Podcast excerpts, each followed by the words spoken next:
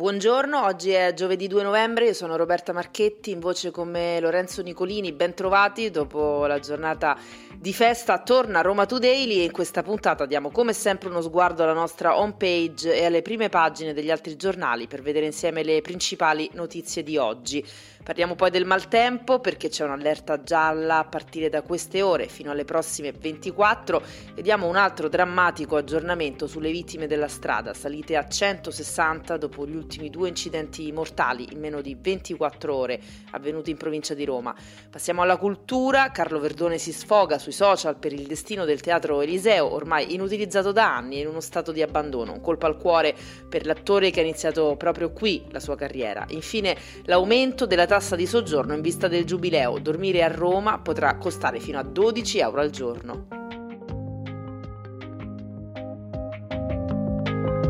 Questa è Roma Today, la rassegna stampa di Roma Today in 15 minuti.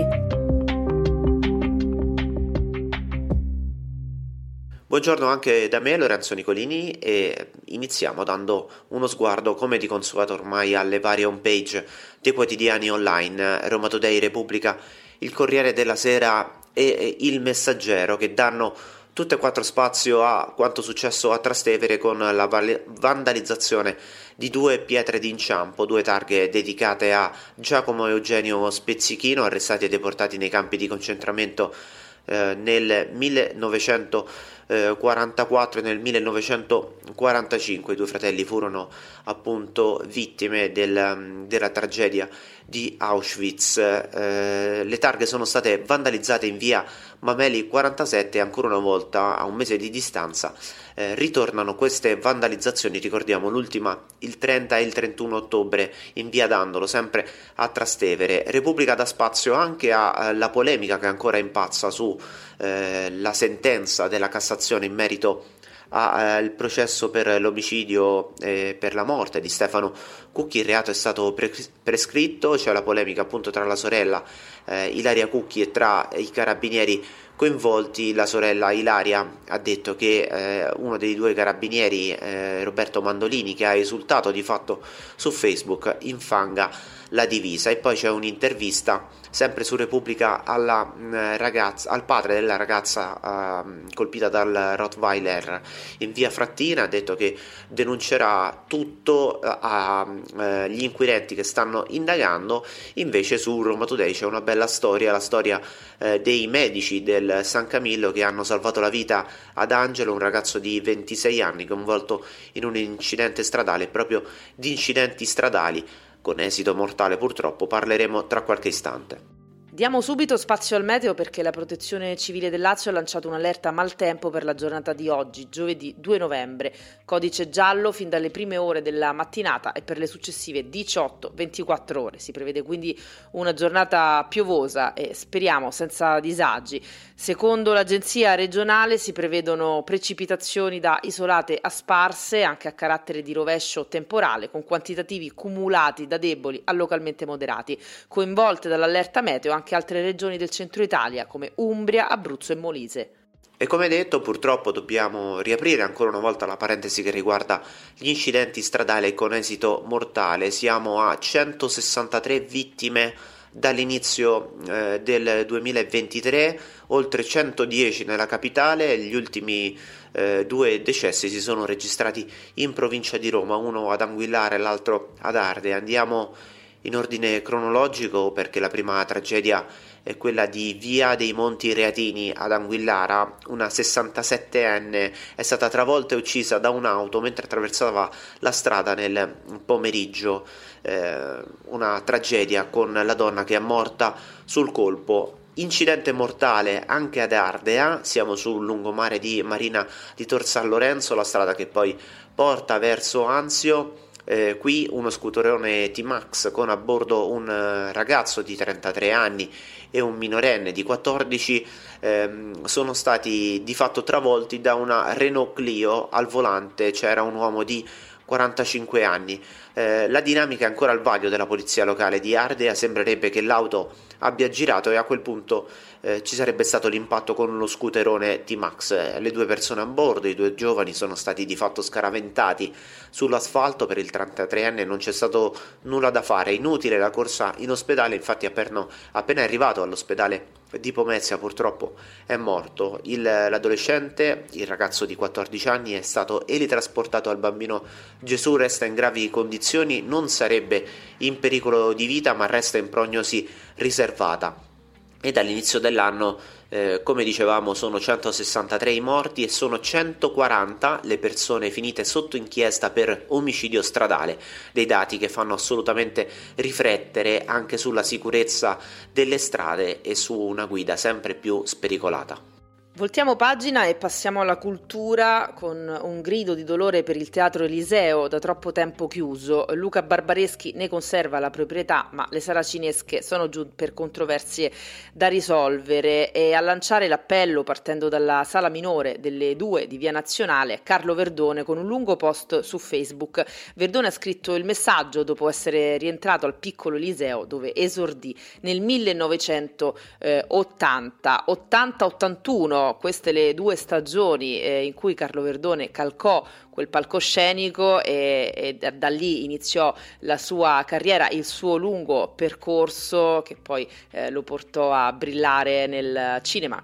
quindi eh, poi a scrivere la sua lunga carriera cinematografica che eh, conosciamo tutti. E Verdone in questo post ha condiviso tutta la sua nostalgia, ma anche la sua rabbia per il destino del teatro Eliseo, ricordando anche i grandi attori che lo andarono a vedere in quegli anni, come Ugo Tognazzi, Zeffirelli, Romolo Valli. E, insomma, Verdone eh, in qualche modo eh, prova ad appellarsi a qualcuno che possa davvero risollevare le sorti del teatro Eliseo e permettere ai tanti eh, romani che da sempre lo amano, ma anche ai più giovani, eh, di tornare in questa che è davvero un'istituzione per Roma. L'Eliseo, infatti, ricordiamolo, ha una grande storia, una programmazione di successo che è proseguita anche negli anni 2000 prima di incappare in una prima sospensione nel 2014 che è durata solo un anno perché sotto la direzione artistica di Luca Barbareschi le due sale sono tornate in funzione. Barbareschi nel 2018 ha anche acquistato i due teatri di Via Nazionale che dal 2020 hanno chiuso il botteghino. L'ipotesi di una riapertura per settembre, grazie a capitali privati, prospettata nel 2022 dallo stesso Barbareschi, non ha sortito però l'effetto sperato e il teatro Eliseo non è l'unico teatro eh, che a Roma sta avendo questo destino, si sta abbandonando, eh, non usiamo a caso questa parola, a questo destino. Eh, ricordiamo proprio poco tempo fa il duro sfogo di Alessandro Gasman per la probabile abbattitura del Globe Theatre, il teatro ormai storico di Villa Borghese fortemente voluto da Gigi Proietti e anche questo insomma eh, potrà diventare a breve un uh, teatro che non ci sarà più e quindi solo un ricordo della cultura romana. E adesso, nonostante le temperature, parliamo di spiagge, parliamo di mare, parliamo eh, di Ostia, ma non solo, perché c'è una svolta storica, il, il Campidoglio si è ripreso la gestione delle spiagge. Che cosa vuol dire? Secondo le opposizioni, eh, il decimo municipio, ossia appunto quello di Ostia, eh, si sente commissariato, non è esattamente così, ma andiamo a vedere nel dettaglio che cosa cambia e come funzionerà, eh, perché si istituirà entro un mese un tavolo tecnico permanente eh, che diventerà una sorta di cabina di regia per le politiche del litorale. In sostanza il ehm, decimo municipio non deciderà più nulla, questa eh, è una prassi più o meno sempre più consolidata ai noi, aggiungo io, per tutti i municipi e per tutti i mini sindaci che eh, per qualcuno sono diventati sempre di più dei, dei passacarte in sostanza. Eh, non è una sottrazione di potere, tende a dire il Campidoglio, però che cosa succede? Succederà che il Comune di Roma dovrà eh, delineare e decidere i bandi sia per la gestione delle spiagge, quindi per gli stabilimenti per intenderci,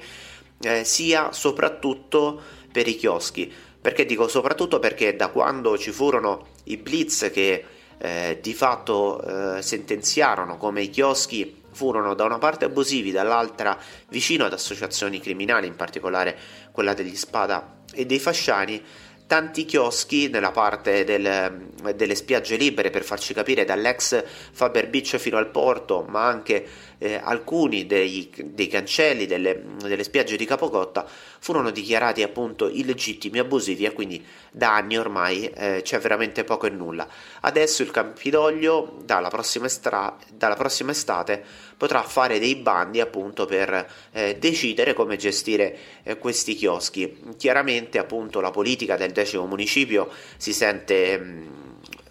derubata no? di quello che poi è in sostanza il, il vero core eh, de, del, dell'amministrazione locale. E, appunto c'è stato uno scontro in aula dentro il Campidoglio eh, dove diversi eh, politici dell'opposizione del decimo municipio hanno raggiunto l'aula Giulio Cesari e hanno protestato, primi tra tutti eh, quelli di azione con eh, il, il, consigliere Andrea Bozzi, ma anche la consigliera comunale, ex consigliera municipale di Fratelli d'Italia Maria Cristina Masi. Come dicevo, il Campidoglio con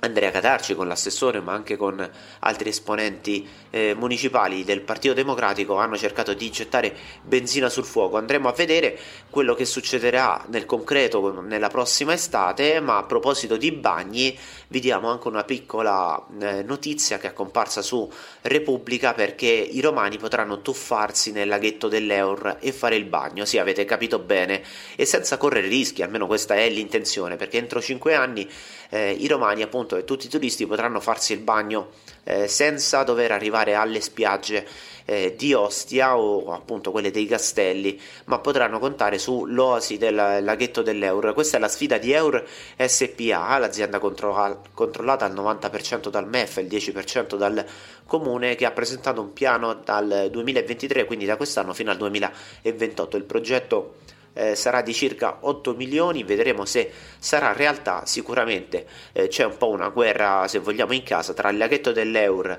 e il, ehm, la spiaggia sul Tevere che r- rischiano e vogliono risucchiare sempre di più eh, cittadini, turisti e eh, romani dalle spiagge di Roma che sono quelle di Ostia. Chiudiamo con una notizia politica che potrebbe però avere ripercussioni sui turisti romani e non solo, su tutti noi, perché nella manovra economica del governo Meloni c'è spazio per ulteriori aumenti della tassa di soggiorno. In occasione del giubileo infatti viene concesso ai comuni di incrementare di 2 euro al giorno la tassa eh, di soggiorno. Lo si apprende dall'agenzia ADN Kronos e per il 2025, in occasione delle celebrazioni del Giubileo della Chiesa Cattolica, in sostanza i comuni possono incrementare l'imposta a carico di coloro che alloggiano nelle strutture ricettive fino a 2 euro per notte. Questo significa che dormire a Roma e a Venezia potrà costare fino a 12 euro al giorno. Roma è così pronta a fare cassa per il Giubileo. Queste erano le principali notizie di oggi, giovedì 2 novembre. Roma Today torna domani mattina dopo le 7.30. Potete ascoltarci come sempre gratuitamente sul sito e app di Roma Today, Spotify e tutte le altre piattaforme audio.